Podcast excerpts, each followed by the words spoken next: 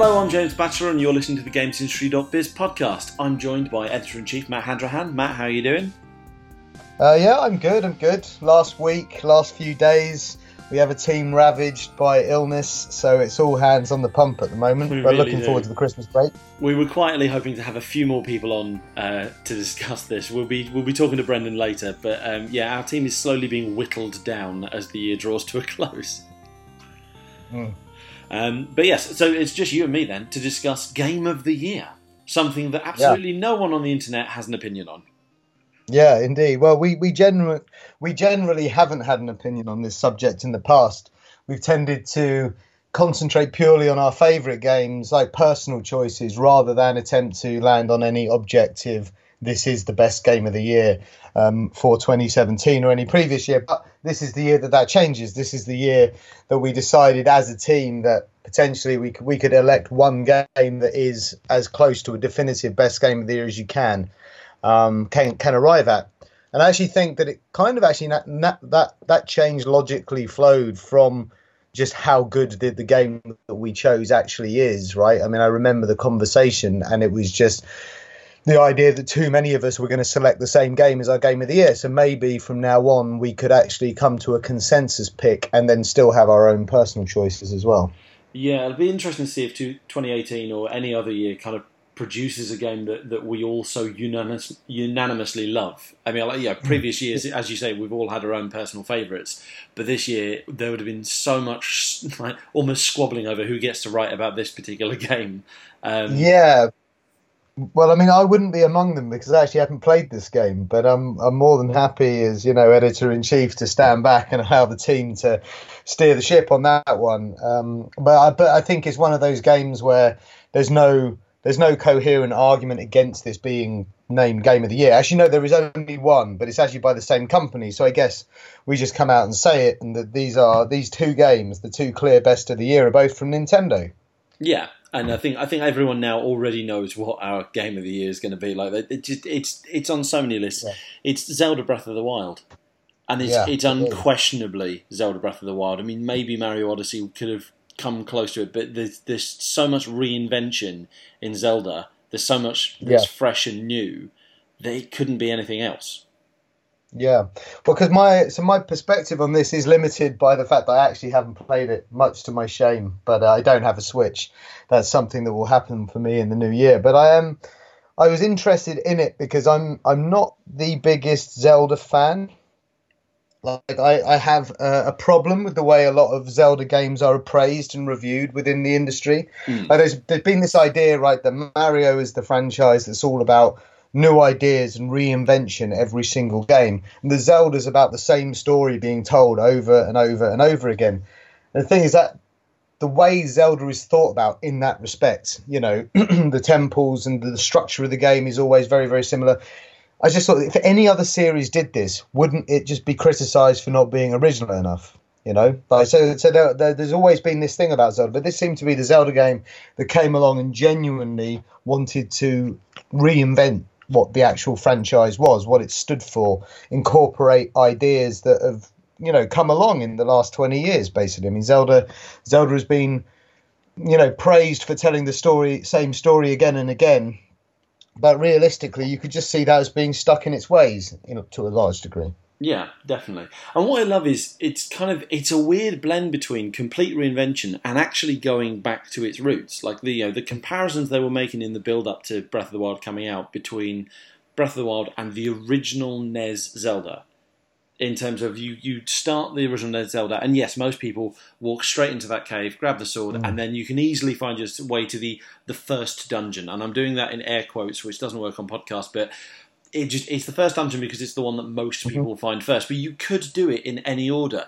This one, Yeah. yeah, you've got an hour or so of tutorial on the Great Plateau, but even then, that's largely free form in terms of how you approach it. And then as soon as you're off that plateau, the entire world is yours to choose from. You can just go in any direction you want, and you and it's it's about building yourself up to, to fight the challenges that you find wherever you find them. So the uh, the open nature of this new Zelda game is the reason why I want to play it, and and it's the and you know and that and that hasn't been true of Skyward Sword, and it hasn't been true of Zelda in a long, long time. I don't think. because it's in that respect, it's similar to games that I enjoy playing the most. A game like The Witcher 3, a game like Skyrim or Fallout, those big open RPG type experiences are exactly what I want. It also has, well, it sounds like it has, you know, touches of maybe Far Cry 2's weapon degradation system in it, for example, and that also really gets me going. So there do seem to be a lot of modern flourishes to this Zelda Zelda game, which I mean, I'm, as you say, you know, is rooted in its own traditions, but most of the people I know that, that love it do feel that it's the most forward thinking Zelda game, well, in a long, long time. Massively. And you, you can go back to other games and having played Zelda and still find like, oh, why can't I do this? Some things like the climbing, being able to climb absolutely any surface, and obviously depending on your stamina meter. But if you've got enough stamina potions or, or food or whatever, you can just climb indefinitely. Yeah. And then going back to other games, even like um, I finally started Mario, and going back to Mario and not being able to climb everything because obviously Mario doesn't climb, he jumps. It's really jarring. Like I actually, I think one of the things I played straight after um, uh, Zelda was I think it was Shadow of War and Assassin's Creed, which are both known for their climbing and their parkour and stuff. But you can't climb everything. You can only climb certain objects and certain buildings. All right, a lot of it, a lot of the landscape you can climb, but it's not absolutely everything. Whereas Zelda, yeah, any, anything you can see, anything you can imagine reaching, you can reach. Yeah, well, as I say, I mean, it's a it's an experience I look forward to having, um, and I look forward to Nintendo making a game again that that feels like it's intended for a gamer like me. Because I think Nintendo obviously are brilliant innovators and they're very beloved, but I didn't grow up with Nintendo consoles. I didn't have a Nintendo console in the house. I had PCs, I had Amigas, I had Spectrums and uh, I think the only console I ever had as a kid um, was I didn't even have a PlayStation. You know, I, I had like a, a, Master System, and that's it. So I have no actual nostalgic affection for any Nintendo series. I don't. I don't actually understand the appeal of Mario as like an aesthetic franchise, like the character itself, the Mushroom Kingdom. It doesn't actually do anything to me. You know, I appreciate the design ideas on display, but this this is the this Zelda game is the one game in I don't know ten years that I really really feel like this could actually feel like it's intended for someone like me. Oh, absolutely. And this one is the one that most feels like it's it's accessible to newcomers in that you don't need mm. any kind of prior knowledge either of the the kind of the lore, the storyline, or even the mechanics. Like I, I remember they tried this with Skyward Sword. They said that Skyward Sword was going to be great as a first Zelda for people. Yeah. The problem was they did that in a way that was frustrating for established Zelda fans because you were led by the hand through absolutely everything, which honestly hadn't changed much since Ocarina of Time. Skyward Sword, yeah. Sword was still that Ocarina of Time mechanics and formula, and yet you were being drip fed the information all the way through. This honestly just welcomes you into it, whether you've played Zeldas before or not. It's just honestly just go out and explore, have fun, experiment yeah. with what you can do. so answer me this then: Why is this Zelda game of the year and not Super Mario Odyssey, which has been, again, don't have a Switch, haven't played it, but that has been praised to similar levels. But I do feel like this Zelda is the one that pe- that is almost unanimously declared as the the game of the year. Well, grant you, I'm not too far into Odyssey yet, but the, there is nowhere near the level of reinvention. There's mm. the I see Odyssey is more about refinement than reinvention. It's refining yeah. the kind of the controls of Mario, the idea, the concepts of jumping and puzzling and, and exploring and collecting stuff, but it is all stuff that by and large is similar to what you have done in previous in previous Mario games. And I think because Mario games are always about here's loads of new ideas, as as you've said, yeah. the, the difference between each iteration isn't as stark. Zelda is so vastly different to everything that has, uh, has come before it in the series that it feels new. It feels much newer than Odyssey can be. Also, I don't know what it is about Zelda, but you just can't put it down. I kind of finished. Um, mm-hmm. I say finished in again in air quotes. Like I've done the four divine beasts, which are the four main dungeons, and then I've beaten the final boss, and I've still got loads left you know loads of shrines left to find and loads of Korok seeds left, and you can't help but just go back and want to find and explore you know explore areas you didn't yeah. explore before and finish off shrines, and you're always discovering something new. Whereas from what How I've do you uh, how do you how do you how do you play it? Do you play it handheld? Do you play it connected to a TV? I have played my Switch entirely in handheld, and I have to admit this is probably partly why Zelda's my game of the year because it's the one I've spent most time with.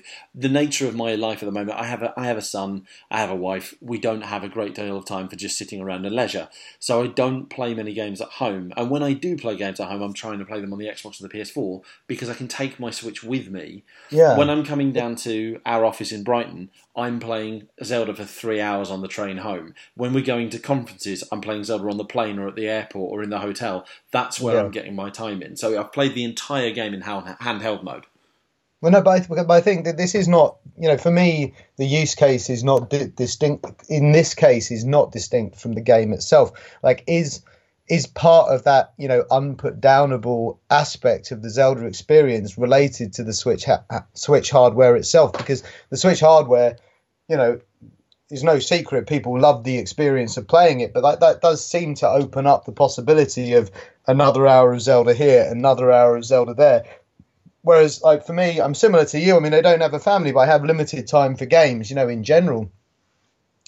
But you know, but it, but I still feel like I need to almost make an appointment with myself to play the PS4 or the Xbox. Yeah. No, I agree with that. And if I'd got Breath of the Wild on the Wii U, which was originally my intention, was I was determined to get the Wii U version because I didn't think I'd get a Switch. Um, Mhm. I know that if I had got it on Wii U and I didn't have a Switch now, I wouldn't have even come. Cl- I'd probably still be on the Great Plateau. I'll be Yeah. honest. Yeah, yeah, right. So yeah, it's it's it's very much down to the hardware and the portability of it. Yeah, absolutely, I agree with that.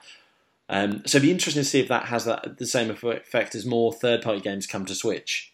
Um, Mhm. Whether people are able to put more time into them. But yeah, I mean, I'm, I'm more more inclined to get one now that you have, say, Skyrim. Now that you've got Doom. Now you have games that are, you know, they're they're very much. I, I could see myself playing Skyrim through from beginning to end for about the fifth time because it's on Switch. You know what I mean? Just the the ability to eat up a plane journey by starting a new character on Skyrim seems like a, no-brainer. Basically, and I need to spend three hundred pounds of my money on that machine Yeah. uh, in the sales next year. So yeah. Yeah. So you haven't been playing Switch. You haven't been playing Zelda. What have you been playing? What have you most enjoyed this year then? Um, well, I mean, I, I the see this for me was actually quite a difficult decision because I actually think it's been a very good year for games. It's been, I think, mostly on on most years, my favorite game wouldn't necessarily be one of the big franchise installments, but I actually think it's been a really, really solid year for franchise installments. I mean, the game that I'm playing at the moment, um, pretty far into it now, and I absolutely love it, is Assassin's Creed Origins. Mm, I've just started that myself and love it. and that surprised me a lot because I wasn't. I uh, I got I played Unity, I played Syndicate, and neither of those grabbed me. I think I was a little fatigued by the formula. Um, the I think the the for, I think the, the franchise was due a rest about two years before it actually got one. I think they they, they overkilled it definitely at Ubisoft. Um, I potentially think it could have even done with another year than the, the amount of time they gave it but I think they've made some very smart design choices. Um, I think they've, they've kind of made it feel a bit more like an RPG than they did before. Um, but but realistically, I mean, it, it's mainly just how good that open world feels to be in. I mean, I Ubisoft got a lot of criticism for a lot of their open world games feeling similar. But one of the other games I played this year, Shadow of War, which I didn't really like a lot, kind of what it did for mostly was highlight that actually Ubisoft is really quite good at doing these open world games. It really, really knows how to make a world fun to be in, fun to interact with, and that I, I must have sunk 50 hours into Assassin's Creed Origins, and I'm just not bored of roaming around ancient Egypt. Um, the Egypt fact, fact, the Egypt, the Egypt aspect is a very important part of that as well. I'm a big history buff, and the, the the detail of it, the size of it, the scale of it, I think is just wonderful. But just the attention to detail. I saw a YouTube um, compilation of footage and, and stuff from Assassin's Creed Origins where they were just looking at the little details, things like the the dust in the sand that you kick up as you're running through the desert blows in the direction of the wind. But the one that Yeah. staggered me was if you're in photo mode and you zoom in on the horse or your camel's eye, there is Yeah. a reflection in the eye of the landscape they're looking at. Now that is something Really? that genuinely that is something like no why go to that level of detail? But that I think is a testament to how seriously Ubisoft take these kind of big open world games, and particularly Assassin's Creed, is making them so detailed, so realistic, and that's such a tiny little touch that you might not notice, but it all adds yep. to that polish and quality that that gives you a great experience. Yeah, yeah, absolutely. I mean, and the other big one for me, the other game that really stands out is Resident Evil Seven. Uh, again, this is a series that between five and six, I, I, I, grew a bit tired of it. I mean, obviously, Resident Evil 4 is a masterpiece and reinvented the series. And this, I suppose, potentially is I, maybe like a Zelda ish moment for Resident Evil. I mean, I think it's inspired the approach they took with it. I think it's tight, I think it's focused, it's incredibly nasty. And just very, very scary indeed.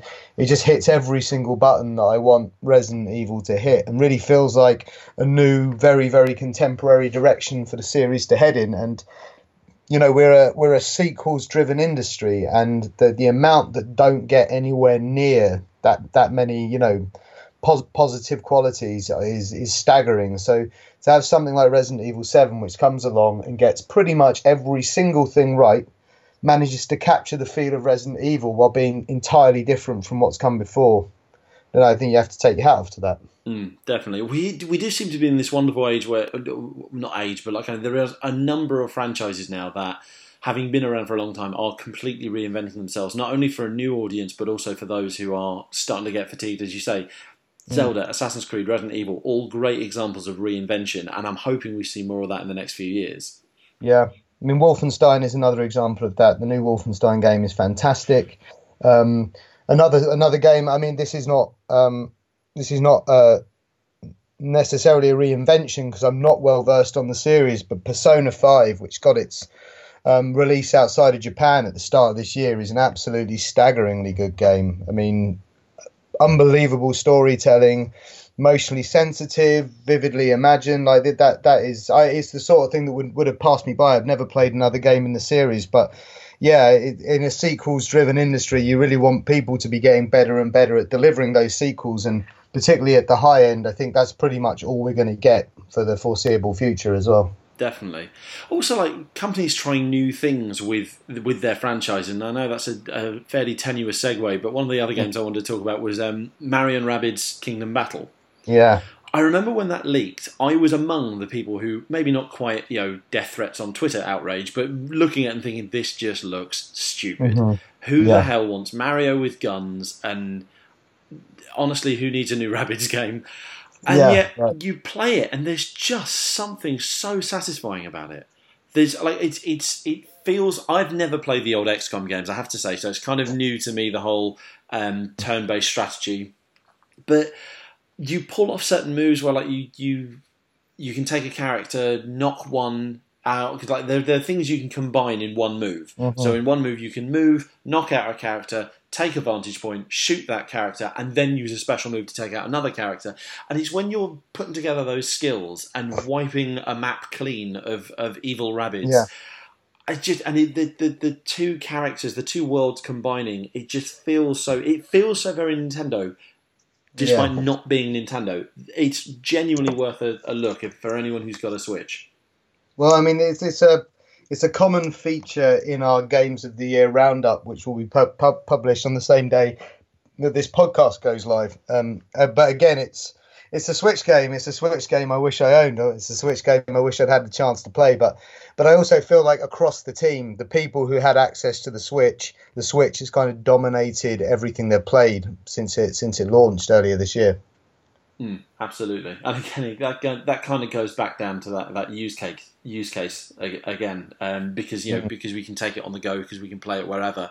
Um, so I think I think Nintendo almost has an unfair advantage in that. But then no, it's it's it's smart. It's catering to not only the people who are playing games at home, but the people who are are not playing games at home, who yeah. are wishing they could be playing games at home, but are actually out and about working. So. Yeah, and it's also been you know it's also been a platform where I think has been free of the you know the loot box monetization issues that have plagued so many of the key releases this year. I mean, I, I think that's that's been an issue. You know, like Battlefront was marred by that. Destiny 2 was marred by that. Forza was marred by that.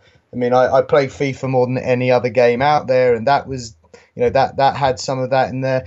Just a lot of games this year have, have come out and, and maybe not impressed or been reviled more than they more than they ordinarily would have expected to be purely because of their approaches to monetization. But you don't really get that on a Nintendo platform. I mean, No. mobile mobile games aside, of course. Of course. I mean, while we're while we're on that, I mean, yeah, Battlefront in terms of game quality is a really high quality game. It's, it's mm-hmm. genuinely quite impressive. I mean, although in our game of the year feature, which as you say will be live on the site.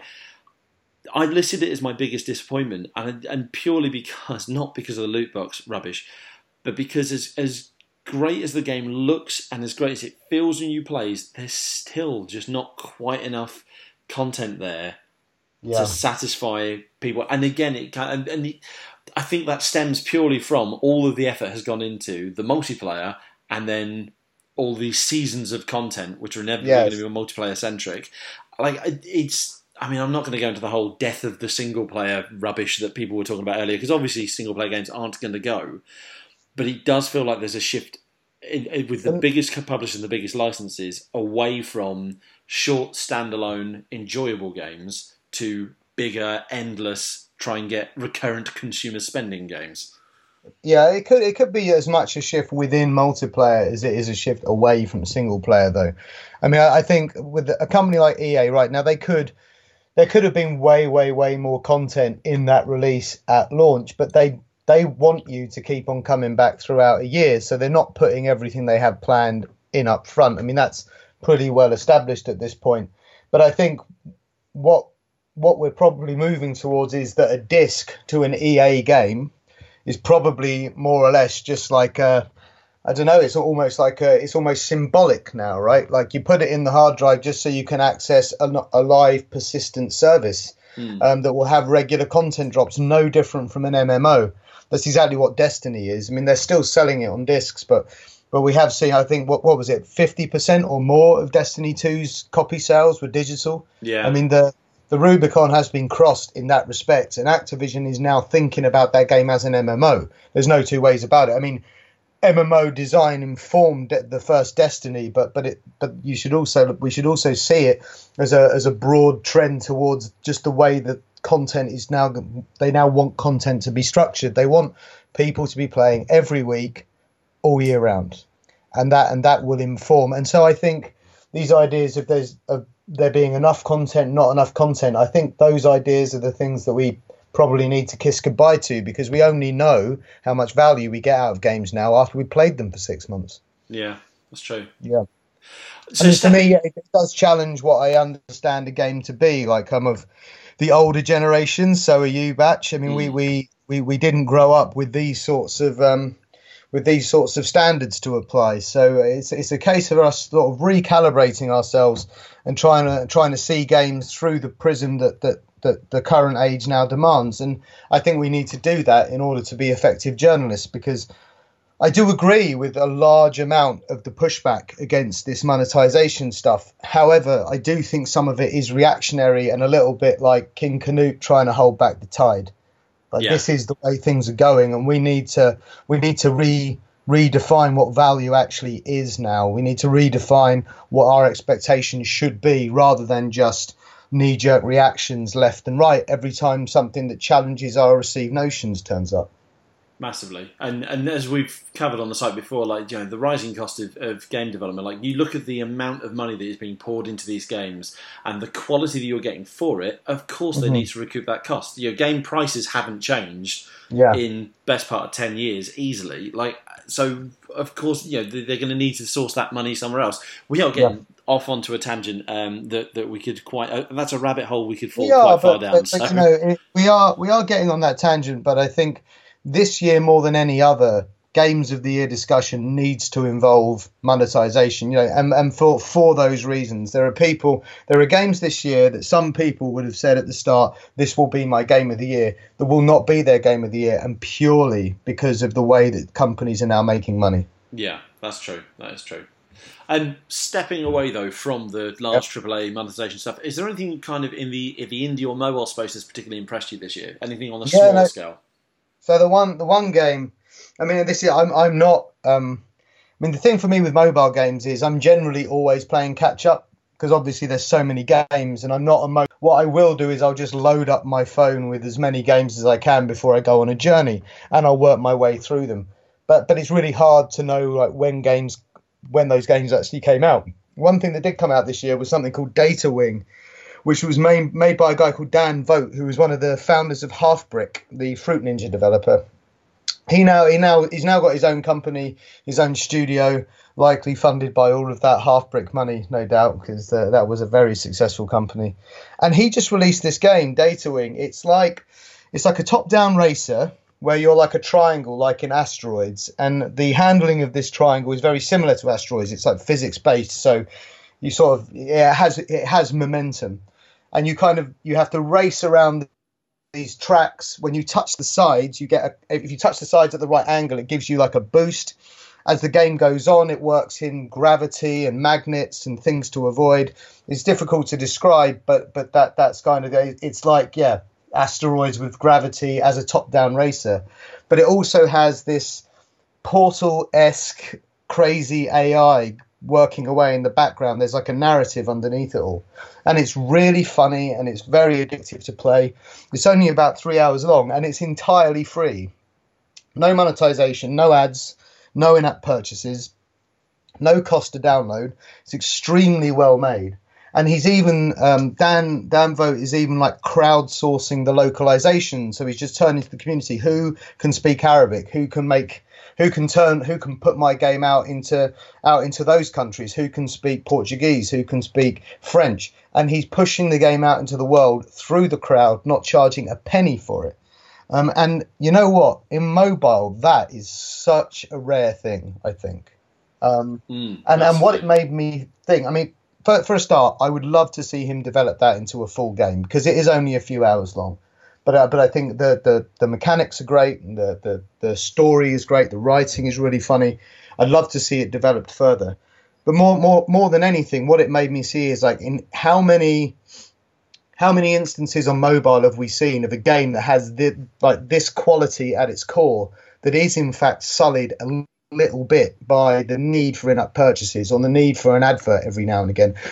And I would pay a pound for Data Wing but like what, what it makes you realize is that the market actually doesn't support paying a pound really for most developers. And so most developers maybe they're being distracted from creating great great products like Datawing because how do you make it work? How do you make it pay you? If you can't put in ads and in-app purchases because no one's going to pay you up front for it. So I think it was definitely the most fun I had on a mobile phone this year.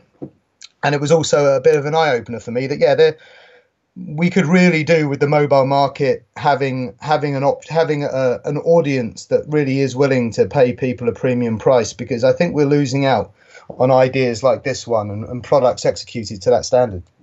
Hmm. I have to confess, I'm, I'm one of those people that, that very rarely invests mm. in a mobile game, and I tend to play the free to play ones. But then I get frustrated because after a week or so, your progress is yeah. slow to a crawl unless you then monetize. And it's just the nature of the beast. And I know that when I'm getting into it, but kind of New Year's resolution almost, I want to start playing a few more premium games because you know the new Reigns is out, the new Monument yeah. Valley is out. I played both of the originals of those, and I loved them. And I can't believe I haven't played yeah, the sequels yet.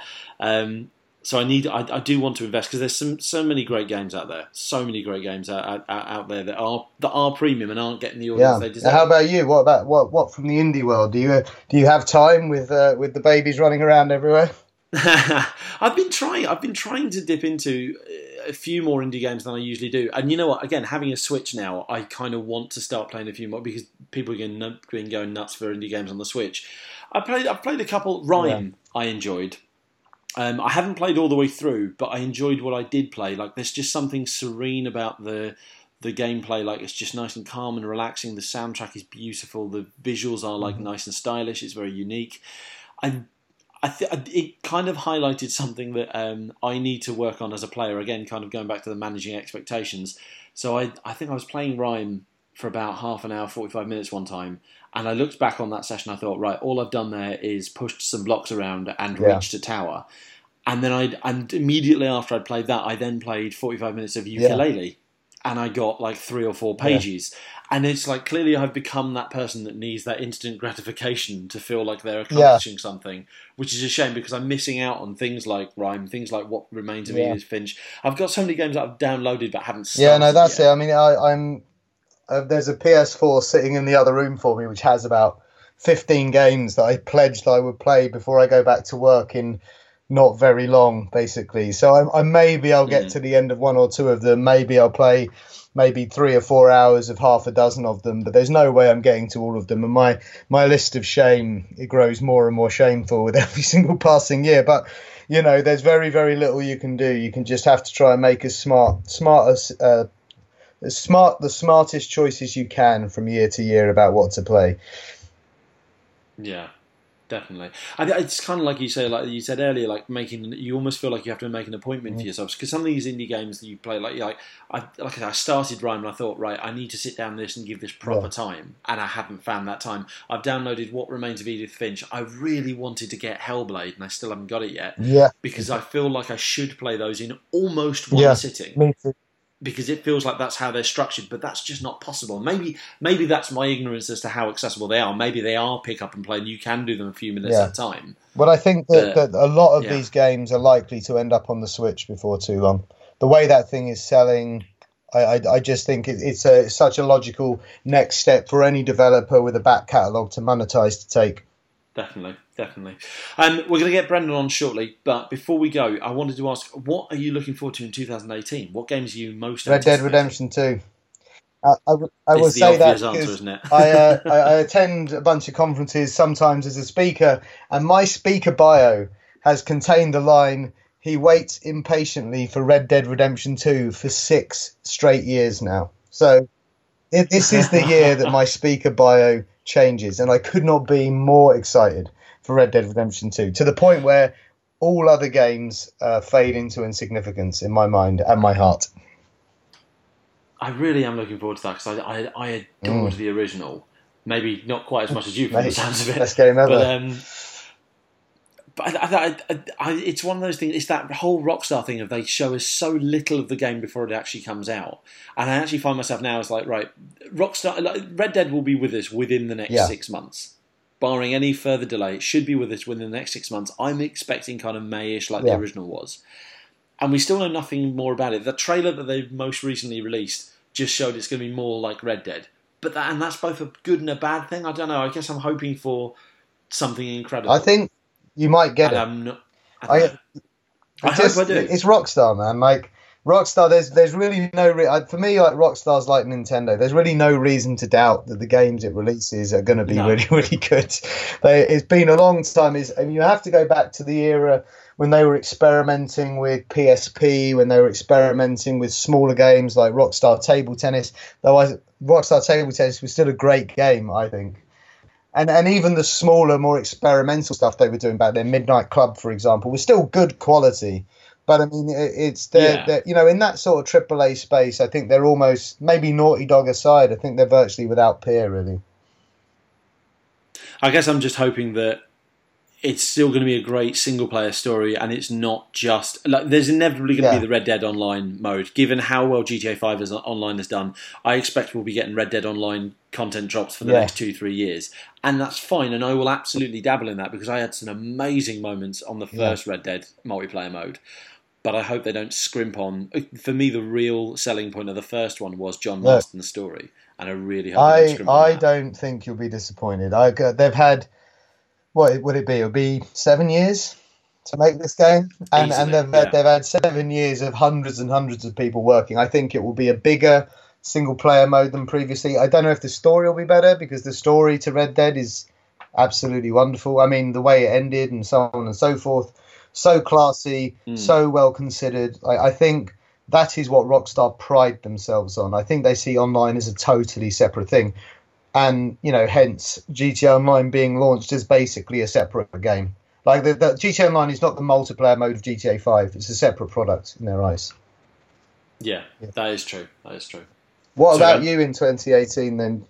I'm actually quite looking forward to Far Cry 5. And I think that's largely because I missed Far Cry 4.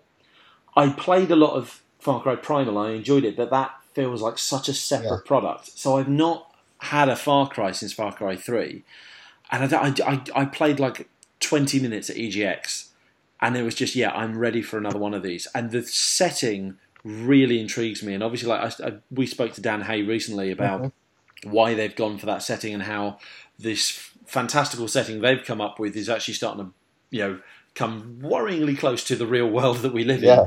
I'm just intrigued to see how they handle that. I'm not expecting like an incredible statement on the world and, and you know, extreme cults and so forth. But I just wanted, I, yeah, I'm just ready to explore another Far Cry world. So I'm really, really looking forward to Yeah, that one. if it's got an open world, then I'm I'm there for sure. and I'm kind of uh, cheesily, I'm looking forward to games that I don't know about. I really do want to play, put a little more, little bit more time, a little bit more investment into indie games. And indie games tend to be announced and then come out a few Mm. Yeah. months later, or just suddenly suddenly appear on a radar. So my game of the year 2018, I probably don't even know about, Yeah, and and and I'm really hoping that. and the there's case. also that thing like the, the the bigger publishers i lose track of when things are coming out because because all the games are so big now and they're all announced so early and often without release dates i'm frequently surprised like is the new god of war game next year i don't can't remember like is is anthem next year i can't really remember so i often find myself quite surprised about what actually is coming up in in any given year I think Anthem is next year, but I think it would be lost in the whole Q4 kerfuffle. Um, I'm trying to think what else we've got. Crackdown three. I loved the first one, hated Yeah. the second one, so I'm kind of holding judgment on the third one. I'm hoping you know Sumo and, and, and the team don't let us down on that one. Um, what else we got? There's there is there is loads. There's sea, been sea, of, sea of it's- thieves it's- is coming up next year isn't it Yeah, Sea of Thieves. I absolutely love the idea of that. I do. And Chris, obviously, our publisher, is going absolutely mental for it because both he and I are, are long time Rare fans. And we've actually played a couple of um, matches at, at Rare, um, which was amazing. But again, it's it's that it's that online centric experience, and, and and unfortunately, that just doesn't fit into my lifestyle, which really frustrates me because that's where the industry is going to these online connected experiences. I mean, I, I have not played a single match. No, PUBG. no, nor me. I, it's, it- I, it's too dangerous. I'm not. I'm not going to go. There. So, I haven't got time for a multiplayer game to take over my life because if I do that, if I if I get into No. PUBG, it means I just won't play any other games for six straight months. In fact, I think we're probably the most PUBG averse team in the whole of the games press. I don't think any of us Quite into it. probably, yes.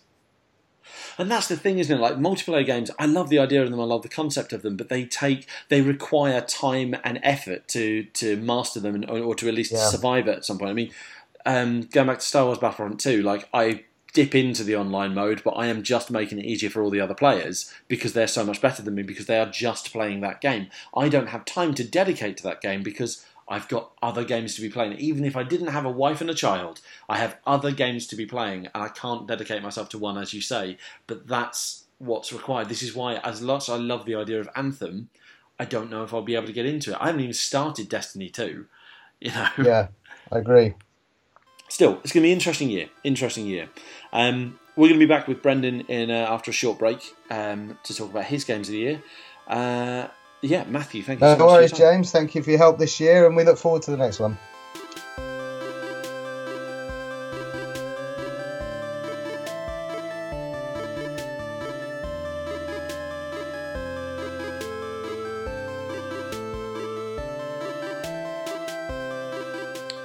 Before we head off, I'm joined by Brendan Sinclair from uh, the US side of GamesIndustry.biz. How are you doing, Brendan?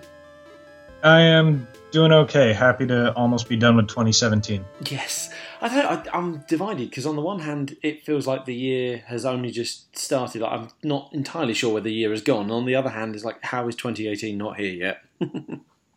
It's it's been brutal. It's been tough, but but I can't wait. 2018 has to be a better year. Maybe not necessarily for games, but for the world. you would hope For so. games, for games, 2017 was was pretty good by Yeah. by most accounts. It was. I watched a nice little um, montage on YouTube uh, earlier, and it's like actually there's some really really good games come out this year. Um, I mean, which obviously we've, we've been discussing with uh, the rest of the UK team to, to start with. But I mean, Brendan, any particular highlights of yours? What what have you been playing this year? I honestly, I have not played as much as I have in recent years, and I think uh, you can probably relate to this. Uh, a good bit of it is, is that whole having a child thing. Oh yes. And when you have a child, and then the games that you play suck up hundreds of hours of your gaming time, you, you maybe don't get as much of a diversity of experiences as you normally do. So, like uh, Zelda Breath of the Wild Loved that. That was phenomenal.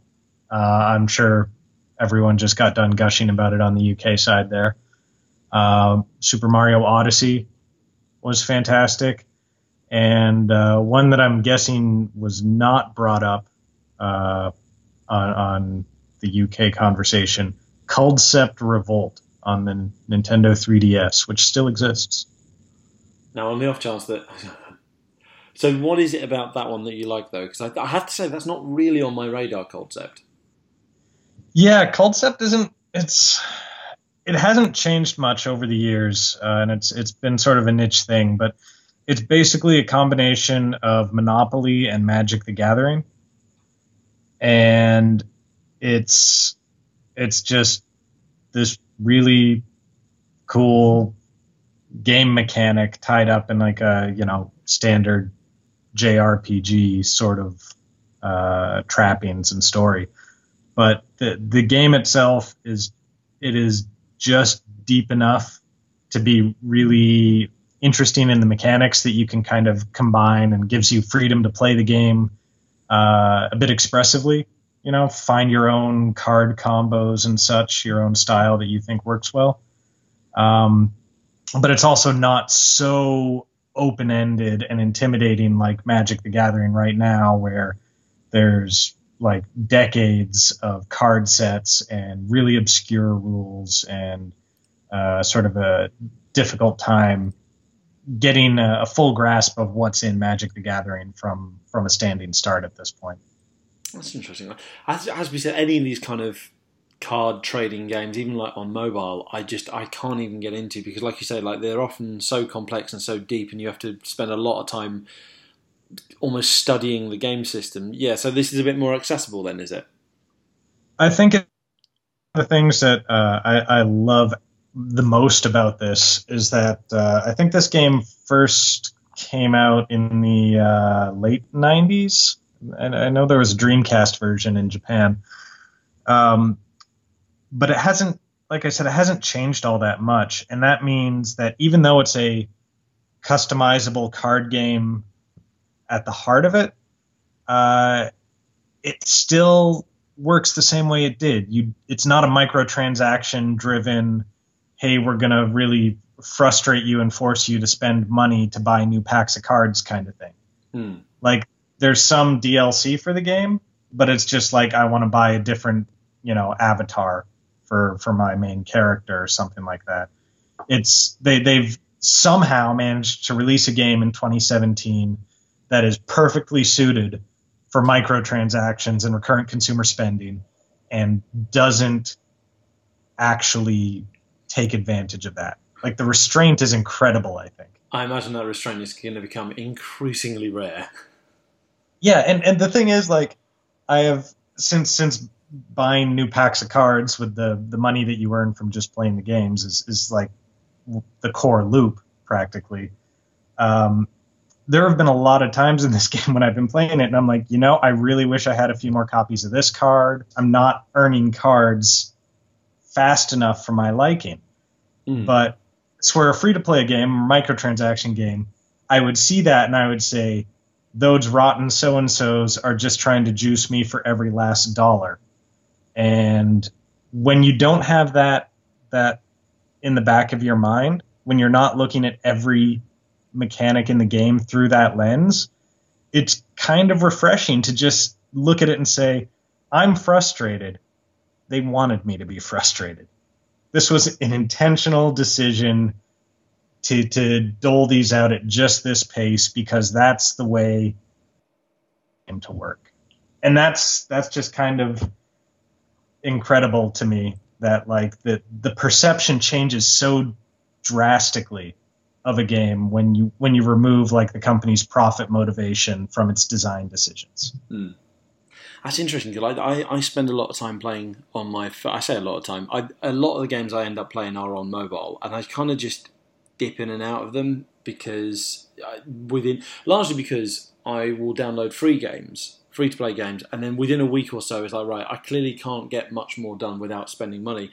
But like I say, you you, you go into those games with the, you're you're determined to not spend money and you're reluctant to let to enjoy the game almost whereas this is a complete opposite. This is as you say you're going in without that reservation without that mm, i'm now skeptical of what these people are trying to do. That's quite that's quite cool.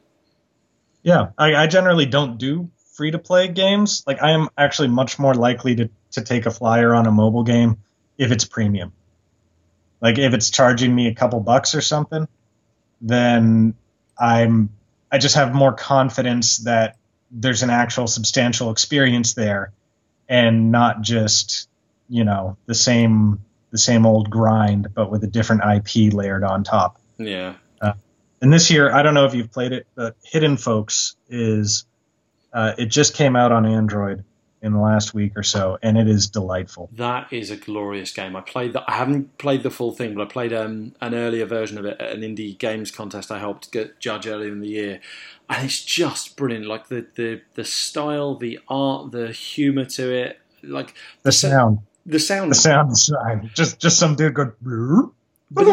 it's all one bloke, isn't it? It's all one bloke doing sound effects, and it's things like you honestly you cut grass, and he goes. Shh. It's like it's just brilliant.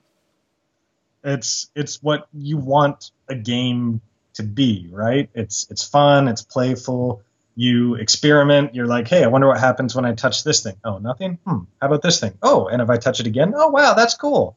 And you know, it's it's such a simple thing. It's like Where's Waldo, but it's just you know like if someone took Where's Waldo and then decided, let's do this in a digital format and take advantage of the kind of you know surprise and exploration that video games can offer.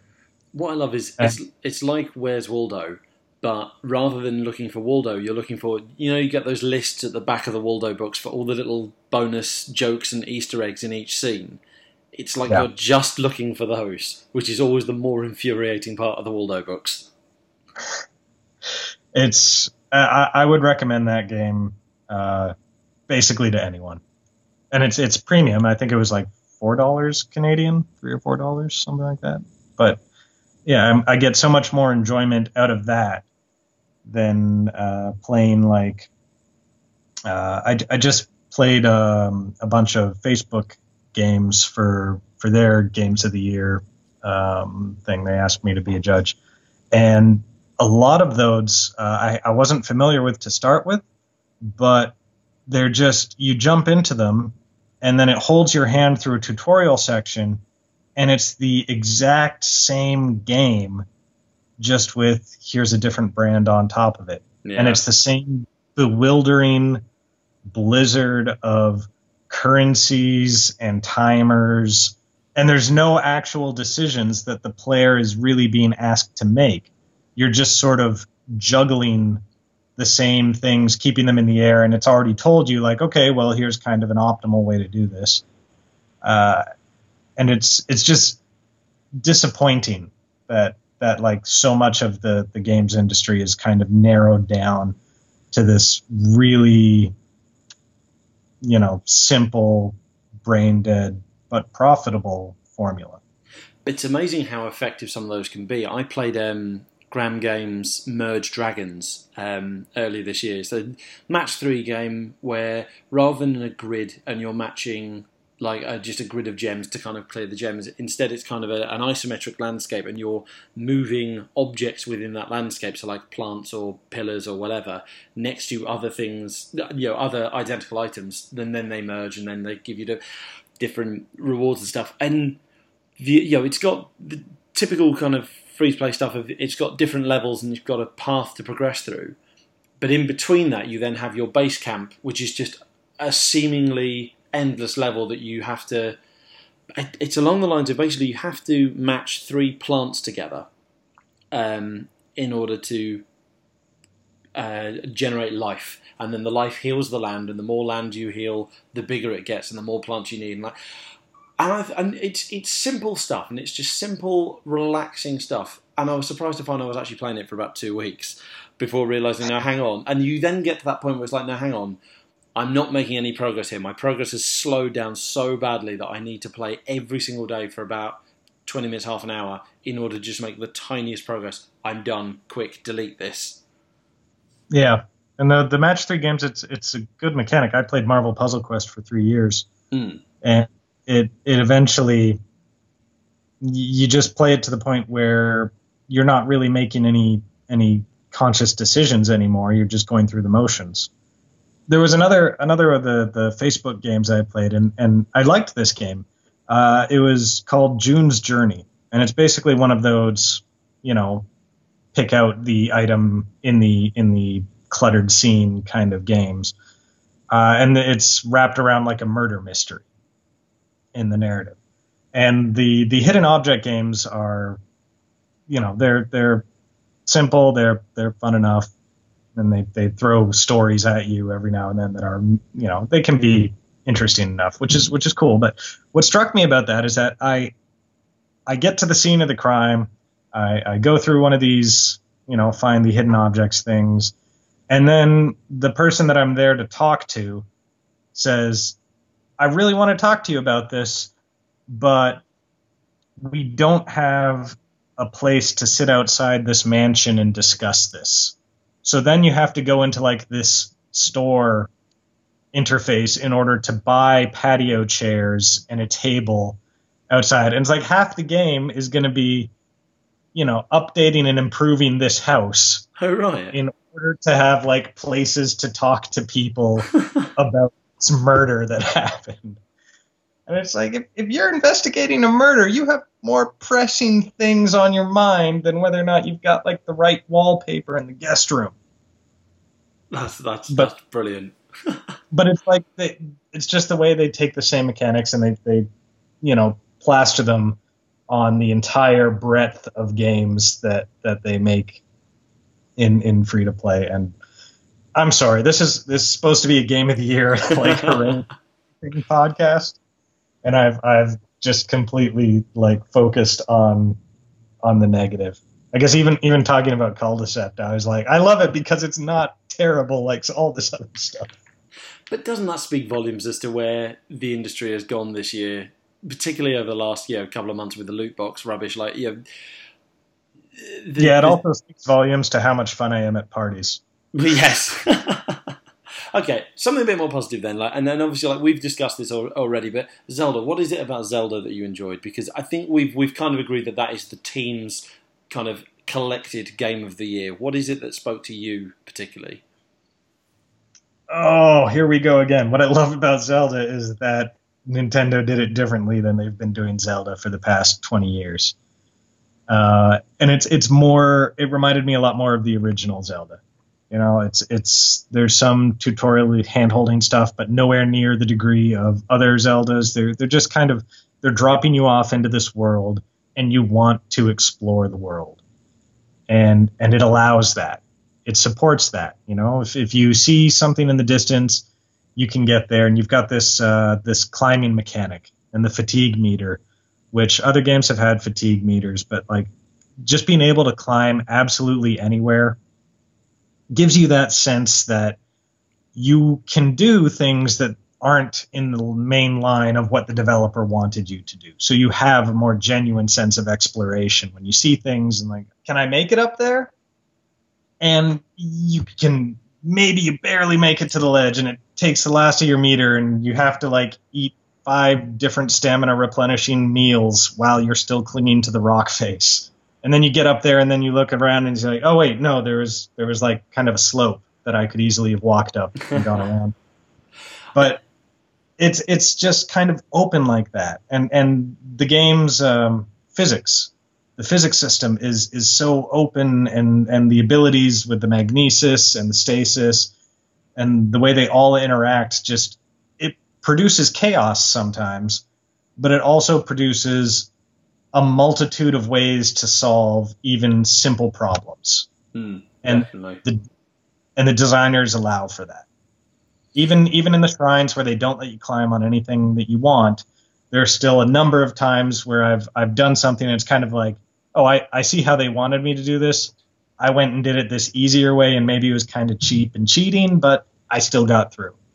Yeah, it's an interesting balance, isn't it? Like I, I, there was a shrine where they clearly, the developers clearly have designed it so that you are meant to pick up a stick and light a torch, and then light various different bits of like dried up ivy to reveal certain things.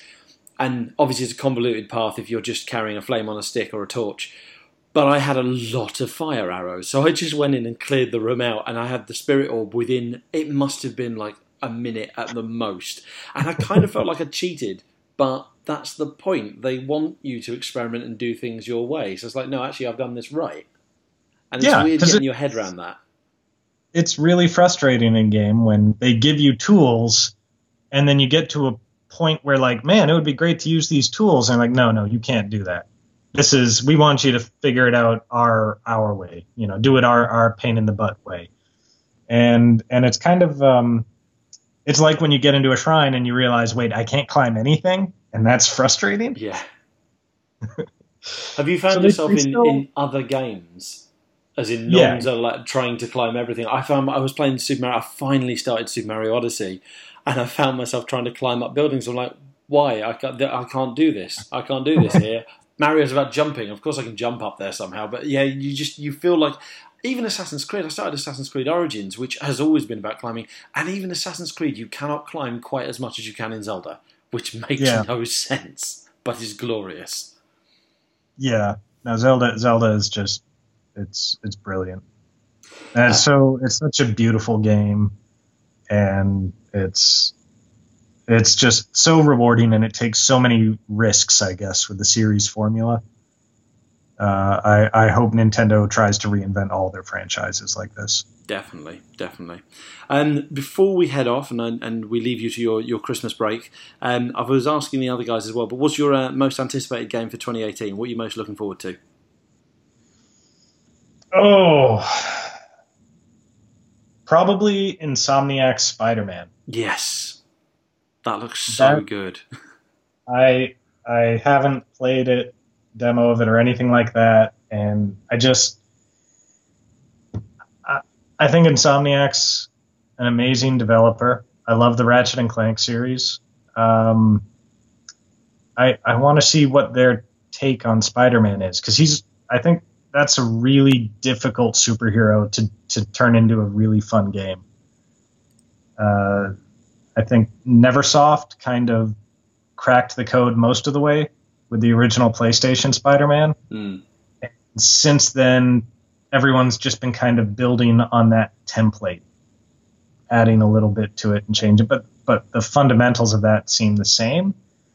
And I don't uh, I don't know exactly how in, Insomniac's gonna gonna go about that, but I I trust them to to do a good job of it and the upside like the potential for them to do a phenomenal job of it is still there.